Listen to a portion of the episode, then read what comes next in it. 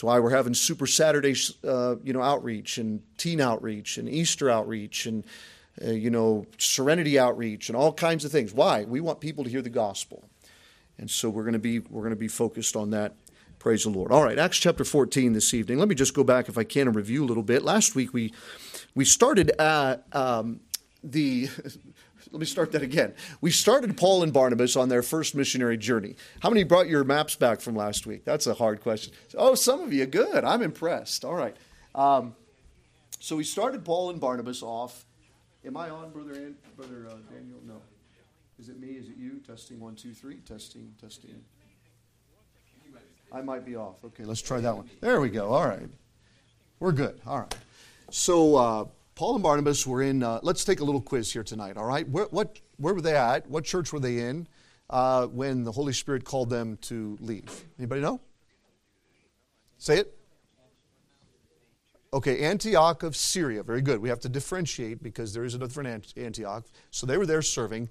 Um, now, we don't know for sure, but they were probably in that church anywhere between from 8 to 14 years. Okay? I, I don't mean, I mean Paul was, excuse me. Um, Barnabas comes up and he serves there for a little while. We mentioned that already. God said, Let me have them. I want you to send them out. We talked about what that means, and so they went. Uh, let's review then. What was their first stop? Where, where did they go? This is important. You got to know this stuff, all right? So let's talk about it. Say again? Cyprus, okay, by way of a little town on the coast by the name of Seleucia. Remember that? So they walked from Antioch to Seleucia, or rode their donkey, or whatever they did. And uh, then they got on a ship and they went to Cyprus. What was the name of the town in Cyprus?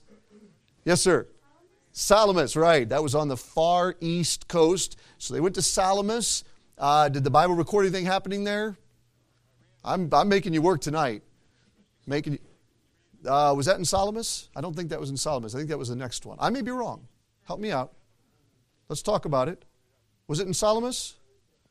No. Okay, I think that was in Paphos, all right, which is the next one. So then they walked all the way across the island, or they, I don't know, what do you think they did? Did they ride a donkey? I don't know. The Bible didn't say. So they went across the other side to the west side, Paphos, all right? Now, Brother Labasi, what happened in Paphos? Yes. There you go. Good. That's good. Right. And remember the Roman uh, provincial leader, I think his name was, his title was deputy, right? Uh, what was his name? Sergius Paulus. Do I have your brains going yet here? Okay, I want you to get in here with me. Okay, Sergius Paulus was there. He called for Paul and Barnabas to come and teach them. And this guy, who was the sorcerer by the name of Elymas, right?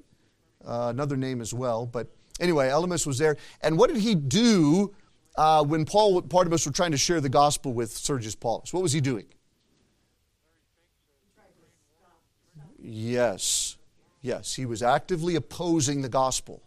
Paul said, basically, how long are you going to resist the Bible, right? The gospel. How long are you going to resist the, the truth? And he was smote, smit with blindness. The Bible says he's going away trying to find somebody to lead him. Sergius Paulus was amazed, believed, he got saved, and right then, God began to do a great work there. So he left Paphos. Where did they go? They got on a ship from Paphos and they went to Perga, okay? And that's up on the mainland, all right? So they went up to Perga and uh, they were there for a little bit. Then they went to another town called Antioch of Pisidia. Very good, all right? So I want you to get this. When somebody says Paul's first journey, I want you to know these names, all right? Uh, because this is really important. So there, he went to Antioch of Pisidia, and what happened there? He preached in a synagogue, I'll tell you that. You remember? Well, it's a little bit, a little bit tricky, isn't it? Go ahead. Anybody know? Okay, so here's what happened. I, I kind of skipped over this a little bit, but Paul preached a whole message. That was all of chapter 13, the latter part of chapter 13, really. Paul preaching this message in this tabernacle, or I should say this synagogue. Now, let me say this real quick. Hold on to your thought, Brother, Brother Peak, uh, Labasi. He was talking to Jews in the synagogue. Now, there were some Greeks in there, some Gentiles. But if you look at his message, the message went back to the law of God. All right? And that's very interesting. Because what we're going to find out is when he was speaking to the Jews, he talked about the God of the law, the Old Testament, the prophecy. But when he was speaking to the Gentiles, we're going to find out in chapter 14, he goes back to the creation. That is, the God of all the universe, right? Because the God of the law would mean nothing to the Gentiles, but the God of creation does mean something to them. So I'm just saying this in every situation when he was preaching, he, he understood who he was speaking to, and he used that in a way to get the gospel to them. So, in other words, he started from two different locations, right? But he ended up always at the same place. Who was that? The Lord Jesus. He always ended up at salvation through the Lord Jesus. That was always the location or the destination of his messages. So now that happened, but then, were you going to say something?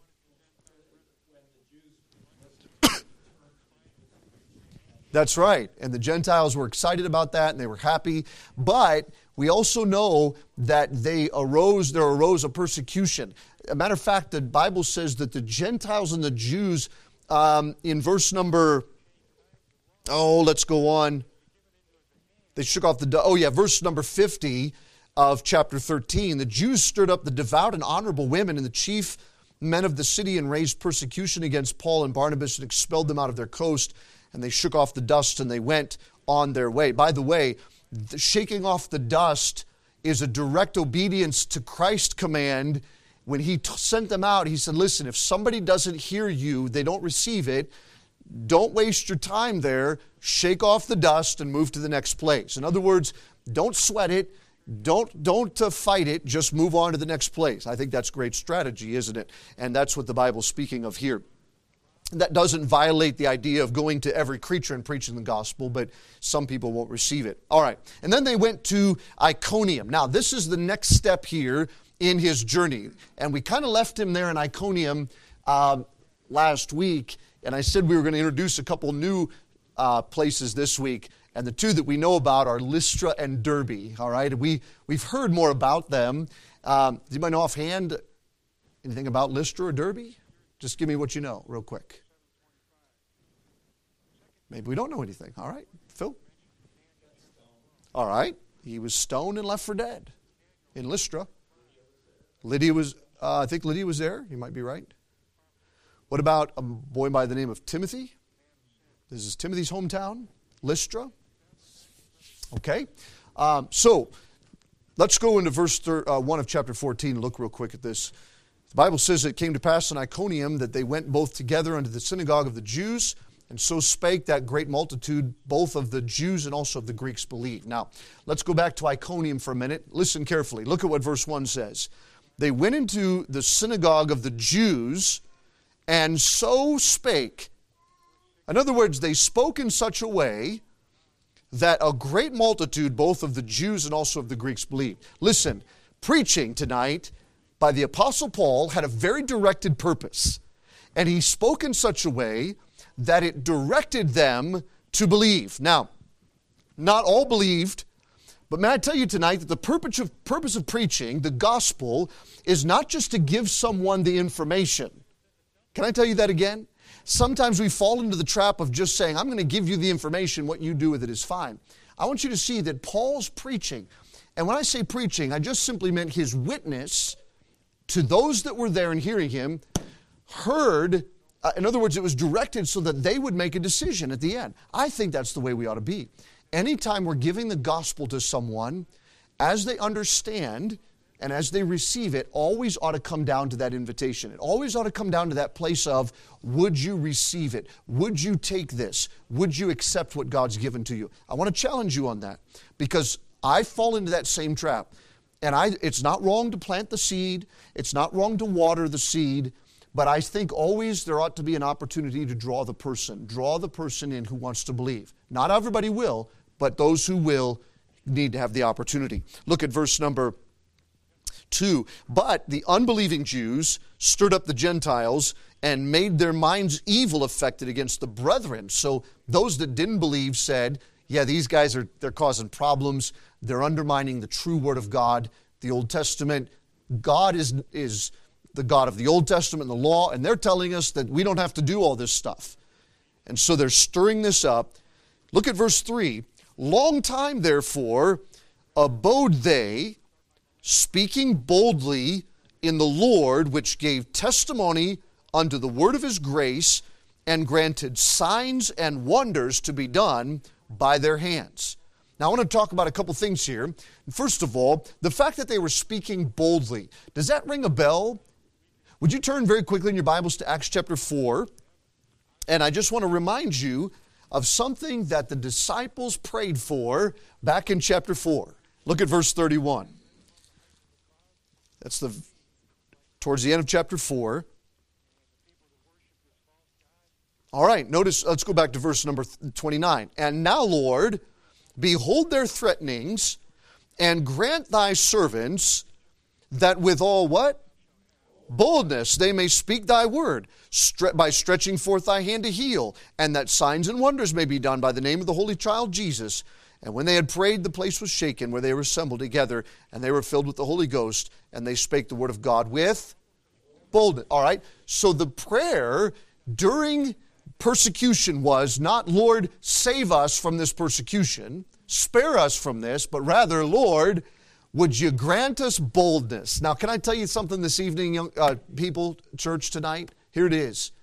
When we're giving the gospel tonight, we're either speaking with boldness or I think we're letting the word of God fall from its place of authority that it ought to have. Do I want to can I remind you tonight that when Paul was speaking to Sergius Paulus, there was somebody getting in the way of that by the name of Elymas, and Paul didn't just say, "Well, this may not be the right time or I'll come back at a different time."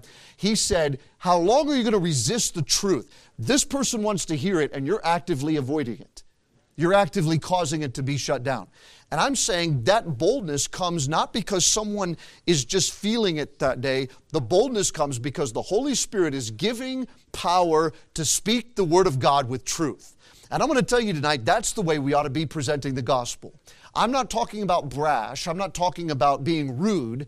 I'm saying that when the Word of God is given, this is powerful, this is important. And there ought not to be anything that comes in the way of that when a person wants to hear it. And that was the prayer of the folks back in Acts chapter 4. And may I tell you that in Acts chapter 14, we're seeing the answer to that prayer. Isn't that a blessing? I think tonight that our prayer ought to be Lord, would you grant me boldness? Not just opportunity, but would you grant me boldness as I speak to people so that when the Word of God is given, it can be given with authority? That's the important part. And that's what Paul and the people were experiencing here. They spoke and preached with boldness, and uh, praise the Lord for it. Now, and notice the testimony was for the word of his grace and granted signs and wonders. Again, answer to prayer. May I say this as well that signs and wonders were never the end goal. Matter of fact, signs and wonders, they don't produce conviction, nor do they produce salvation. You know what I'm talking about? We could see signs and wonders all day. But unless it's coming from God's word or the word of his grace, it will not yield any fruit. So it wasn't that they had to have these signs and wonders to be the great showman or the some, you know, some sort of authority. What it was was the preaching of God's word accompanied with these signs of authority and confirmation produced faith and conviction in the hearts of those that heard it. Do you remember Sergius Paulus? He was sitting there. He was about to hear the word of God, and as he was hearing the gospel, Elymas was uh, kind of getting in the way. Elymas went blind, and that paired with the word of God that he had heard produced faith in his heart, and he received the word of God. I just believe that God can use it. Now, today, faith cometh by hearing, and hearing by the Word of God. We, uh, I, I, believe in things that are supernatural. I believe they're important, but I do not believe that needs to be the confirmation today for the Word of God that we have. It's complete. We have everything we need, and we don't need anything else. And so, praise the Lord for that. Look at verse 4. The multitude of the city was divided, and part held the, with the Jews, part held with the apostles. Some were saved believing, some were not. And when there was an assault made both of the Gentiles and also of the Jews with their rulers, to use them despitefully and to stone them. So not only was there problem against Paul, against Paul and Barnabas, but now you had sides, all right? They were getting ready to pick up arms against each other. You had the believers and you had the Jews that were unbelieving, and they're going to start stoning each other. Now, that's not good. How many know that our weapons are not carnal, right? Amen. So we don't, we're not going to do this, all right? So what did Paul do? Uh, notice the Bible says there, verse um, 6, they were aware of it. In other words, they became aware of what was happening and they fled unto Lystra and Derbe, cities of Lycaonia, and uh, unto the region that lieth round about. All right, so for if you if you find in your maps, they went from Iconium then, which is where all this was happening, down about 18 miles southwest to Lystra. Let me give you a little bit of scope here. From Antioch of Pisidia over to Iconium is about 100 miles. Significant distance. From Iconium, uh, from yeah, Iconium down to Lystra, about 18 miles. Okay? So now they're here. Now they enter into this city. They left all the tumult back there, so they thought. They get into Lystra. Now let's read what happens in Lystra here, okay? And we go forward. Um, and uh, they were aware of them, went to Lystra and Derbe and so forth. Verse number eight, uh, 7. What'd they do there? We better hunker down. Let's back off a little bit. Let's, let's shelter. We need some rest and, and, and recovery from all this problem. No, verse 7 says they preached the gospel there as well, right? So they didn't let up. They just went to the next city and they preached the gospel. Verse 8 And there sat certain man at Lystra, an impotent man in his feet, being a cripple from his mother's womb, who had never walked. Uh, the same heard Paul speak. Now, this just means he overheard Paul preaching, speaking of this Jesus, and steadfastly beholding him and perceiving that he had faith to be healed, said with a loud voice, verse 10, Stand upright on thy feet. And he leaped and walked. That's amazing, isn't it? Praise the Lord. Now, why? Verse 11 When the people saw what Paul had done, they lifted up their voices, saying in the speech of the Lycaonians, The gods are come down to us in the likeness of man. Oh, no, no, no. Now, Iconium and, and Lystra and Derbe, these were, these were cities that were more like the Gentile, or Greeks, I should say, more than the Romans. That was all a Roman province. But the, the, the Greeks had a heavy, as you know, the Greek gods, right? And so they had a lot of superstition and a lot of things that were in their kind of their culture. And they worshiped some of these false gods, Zeus and, you know, some of these other ones. And so when this miracle happened, immediately they went to their culture and they said, All right, these are the gods that we worship come down in the flesh. Now, what they recognized was what happened was divine, it was supernatural. That's good, right? And then the Bible says later on that they called for their priests and they brought garlands and um, oxen to sacrifice. Now, have you ever thought about where did this sacrifice thing come from? I want you to see that even the, even the pagan cultures had remnants of what Jesus, God, had given to his people way back in the Old Testament. As a matter of fact, sacrifice was even before the law. I believe God sacrificed the first lamb in the Garden of Eden. And isn't it interesting that even though people have and cultures have departed from the truth, there has been a remnant of that teaching, that kind of thing, all the way through. And it's been perverted in some ways, it's been misunderstood, sometimes it's been attributed to false gods, but it's that remnant of what God started way back in the early part of, of human creation. Now, I thought that was very interesting. And so, what we find here is them calling for the priests of these gods. We go on, and they called Barnabas Jupiter and Paul Mercurius. And they thought maybe, I think uh, some historians, Jupiter was a little bit of a portly god and a little older, and that they said that maybe because now we see that maybe Barnabas was a little portly. I don't know if that's true or not, but poor Barnabas, here we are picking on him, right? But the fact is, whatever the case might be. But they called one Jupiter, one Mercurius, and um, notice because he was the chief speaker. And the priest of Jupiter, which was before their city, brought the oxen and garlands unto the gates and would have done sacrifice with the people. Now, they all started this and notice verse 14 when the apostles, Barnabas, Barnabas, and Paul heard, they rent their clothes and ran among the people crying out. Now, here was the temptation. The temptation is hey, they think we're supernatural gods, and, and in the pragmatic mindset of some people, they might have said, well, maybe we could use that to our advantage. Let's let them think we're gods, and then we'll talk to them about the true God. Now, the fact is, Paul and Barnabas realized right away no, anything done at all, even in sincerity, that's to an unknown false God is unacceptable. We cannot give that. Uh, we can't take that. We can't have any of that. So they, in an act of really show of rejection, they rip their clothes. Now, that's pretty, when, when a Jew rent their clothes, that was the kind of the highest degree of, of mourning or, or, or anxiety or anxiousness that they could have. I mean, just, you can imagine, right? And even in our culture, that would be something. And so that's what they did.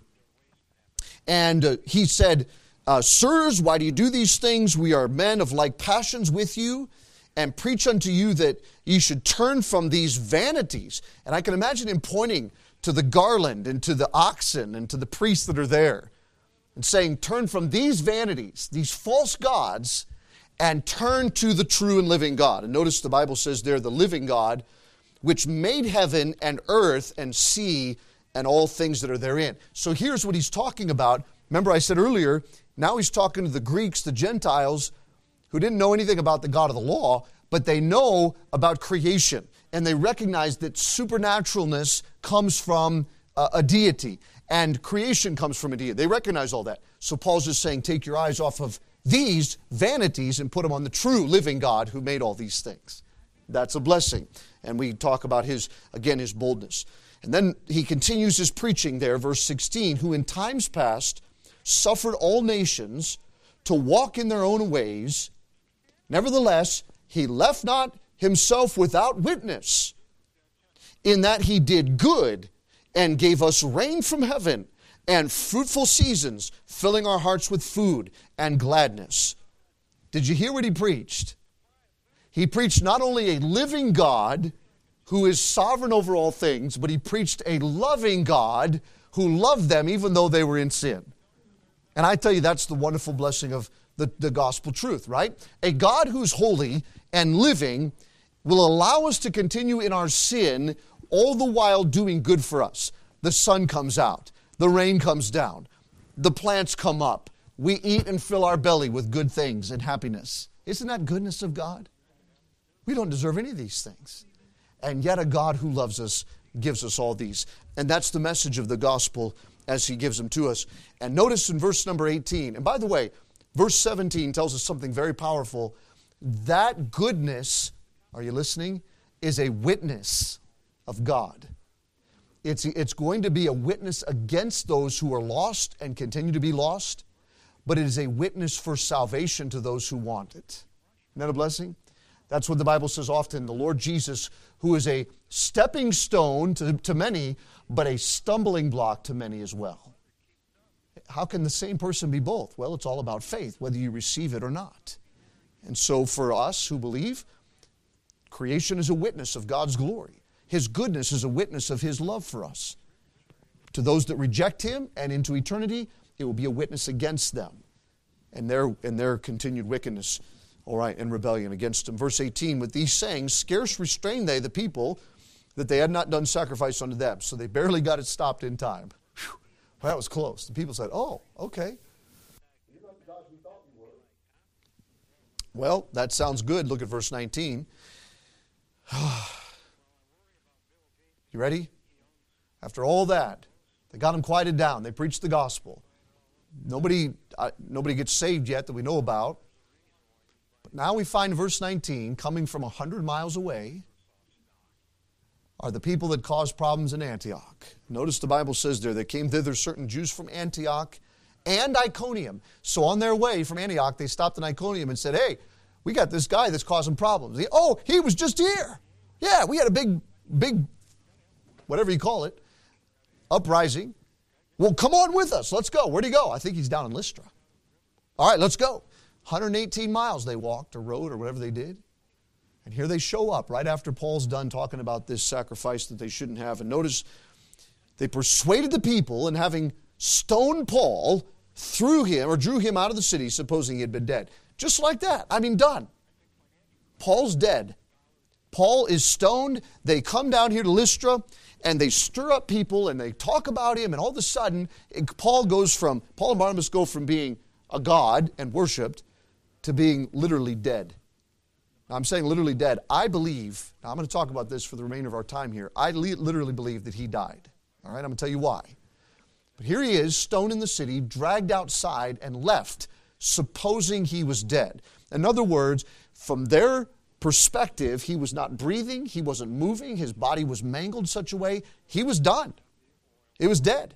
Now, I don't know about Barnabas here. Who knows what happened to him? But the Bible says, let's read about that, and I'm going to talk about it just for a few minutes before we finish. The Bible says in verse number 20, Howbeit, as the disciples stood round about him. So obviously, there were people in Lystra who were saved.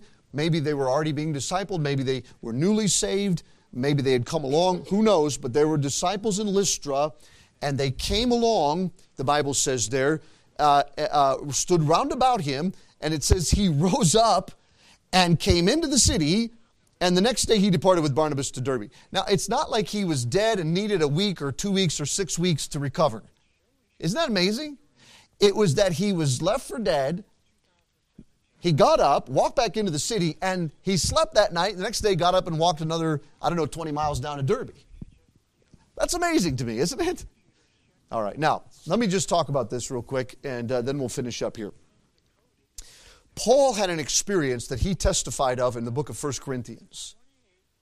And um, that experience was that there was a time, and he talked about it in the third person, there was a man that he knew, and it was above 14 years ago, and he was taken up into the third heaven. Remember that? And if you were to do the math, 1 Corinthians was written about 14, a little bit more than 14 years after this would have been happened. We think this was hap- happened about 48 AD is when Paul, 47 or 48 AD is when Paul got stoned on his first missionary journey. So, as he was writing the epistle or the, the, the book of Corinthians, he testified what I believe happened to him, and I believe it was on this occasion. Now, I, I cannot prove it. I'm not going to have a battle about it. I don't even want to have a debate about it. If you have some other facts, I'm open to it.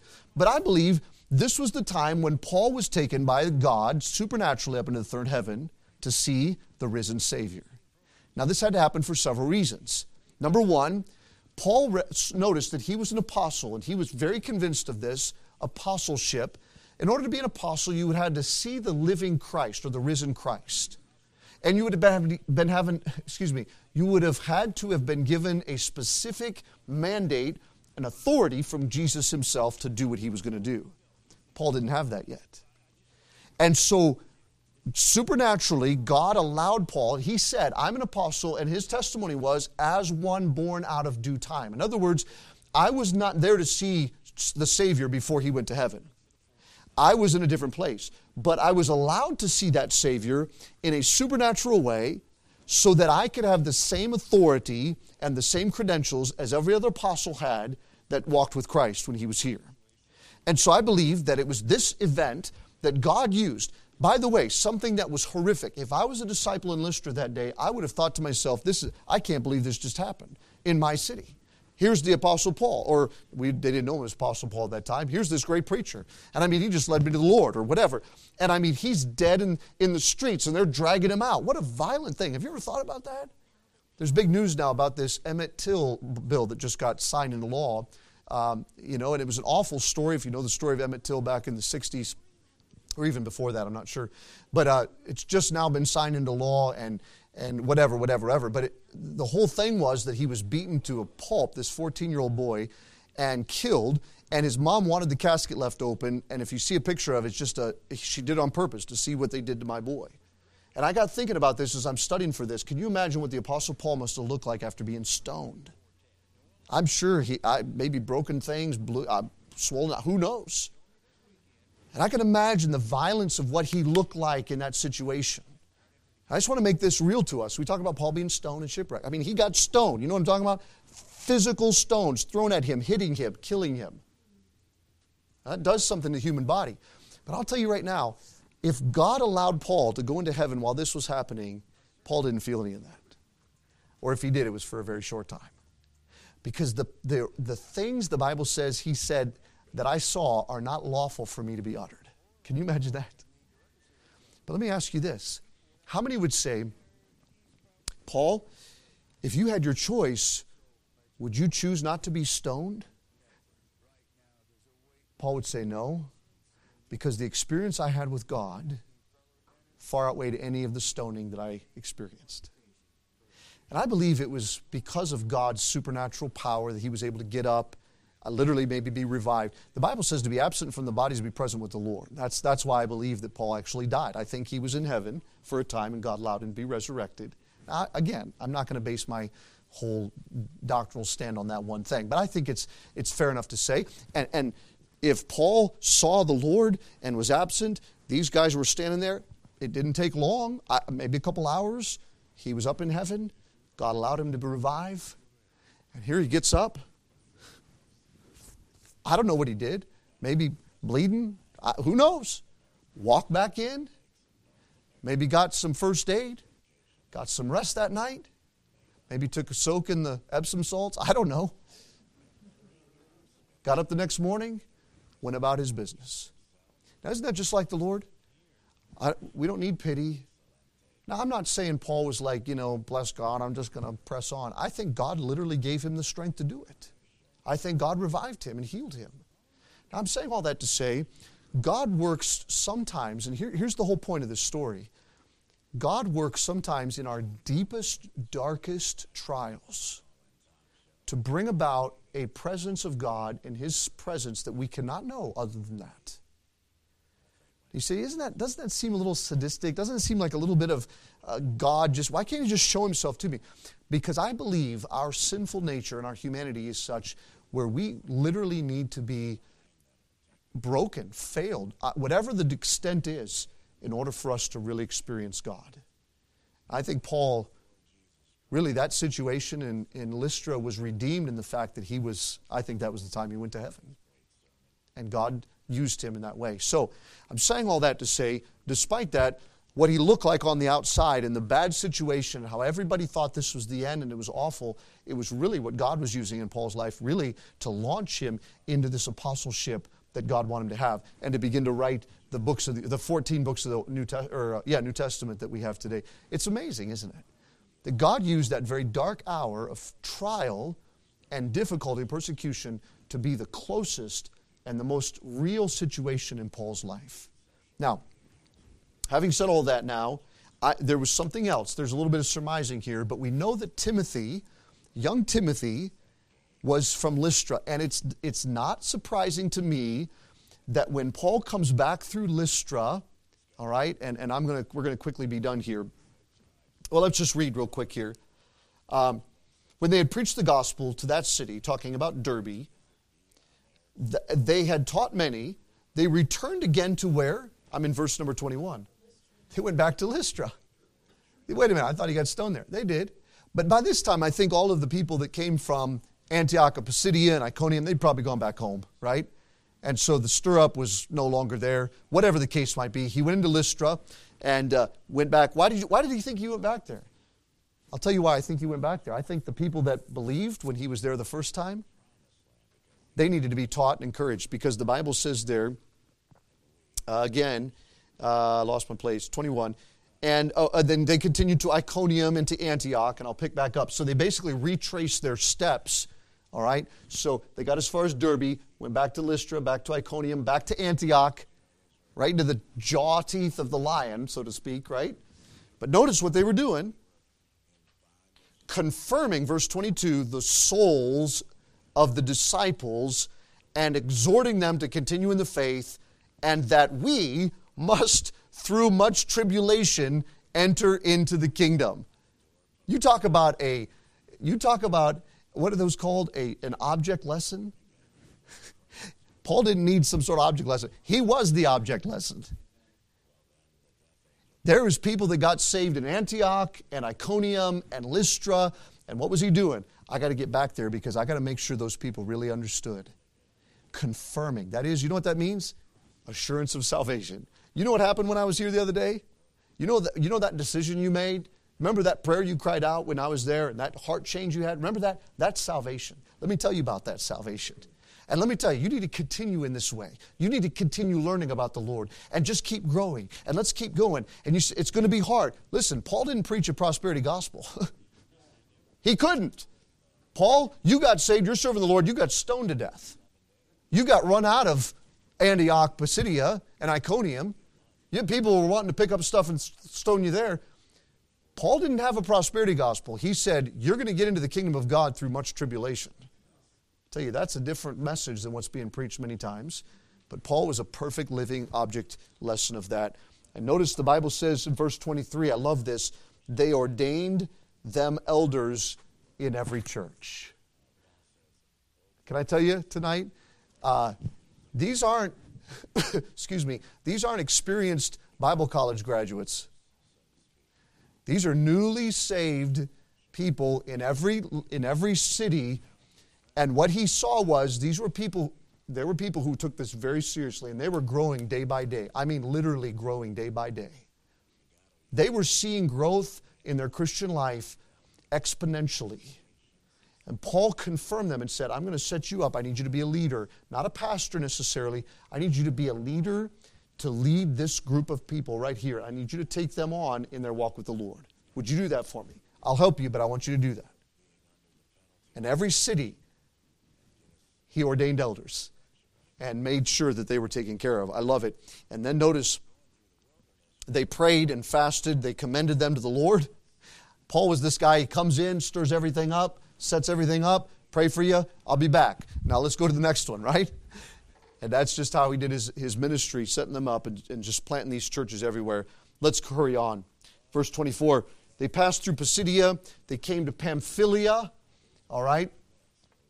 Pamphylia is the region in Perga there, all right? So this is the whole region of Pamphylia. And so they came back there. When they had preached the word in Perga, that's the city, they went down to Attalia. Now, that's a, a, a real close to Perga. Attalia is right on the coast. I don't know if you have your map out, you can see that. But it was right on the coast. And then they got on a ship from Attalia and they went all the way back over to Antioch of Syria, where they had originally left. So we have essentially chapters 13 and 14, the very first missionary journey of the Apostle Paul. How many would say that's been a pretty exciting journey? Now, does anybody have any clue about how long this journey lasted? Rough estimate? Range? Three years? No? Huh? Does it say there? I don't know if it says or not. Oh, yeah, 45 to 48. So rough, these are rough estimates, but what I've read is anywhere from uh, eight months to about a year. From eight months to about a year. And that was the time. Now, can you imagine? Here comes Paul. I don't think he really could give, like, you know, it's not like he's going to call up the pastor in Antioch and say, hey, I'm going to be at church, or can I have a meeting? You know, he, he just shows up. Can you imagine showing up one Sunday? Paul gets back into Antioch. Paul and Barnabas. Word gets around. Paul and Barnabas are back in town. Whoa, I can't wait to talk to them. Can you imagine the stories that they could tell? The Bible says there, look at verse number um, they sailed from Antioch. They had been recommended to the grace of God for the work that they had been fulfilled. So, verse 27 when they were come and had gathered to the church together, they rehearsed all that God had done. As a matter of fact, it sounds to me like it wasn't even a Sunday. It was like Paul maybe showed up on a Tuesday, Paul and Barnabas. Hey, everybody, Paul and Barnabas are in town. We're going to have a church service tonight or this afternoon. Gather everybody together. Let's find out what happened. And the Bible says there they rehearsed all that God had done with them and how he had opened the door of faith to the Gentiles. And they abode long time with the disciples. Open the door of faith to, to the Gentiles. What was Paul saying? Remember what happened here in Antioch? Remember why Barnabas had to come up here from Jerusalem? Confirm what had happened? The Holy Spirit being given to all you guys? That's happening all over the known world, and it's exciting. In other words, Paul's saying what happened here was just a sampling. We witnessed God throwing the door open of salvation to everyone we talked to. You should have seen it, guys. We had people getting saved left and right. Yeah, but Paul, what's that scar? Oh, I just got stoned to death. But you should have seen the people getting saved. I'm telling you, they were coming left and right. But Paul, they wanted to, they wanted to, you know, kick you out. And these people wanted to, you know, whatever. Oh, it don't matter. You should have seen what God was doing. I'm not saying he was ambivalent to all those trials. I'm just saying, can you imagine the realness of seeing God work in those situations and how that affected the saints in Antioch. I want to tell you today, church, God's not done doing this. We, we're a planted church, okay? So we're like Lydia and, or Lydda, or, uh, no, Lystra, sorry, in Derbe and all those places where there was a church. That's us. But we can see people saved today. We can see the work of God go on. And it's exciting when we hear back from people who are seeing things like this. And you know things like this are happening right now? There's churches being planted like this, people being saved like this still in the unreached people groups of the earth today.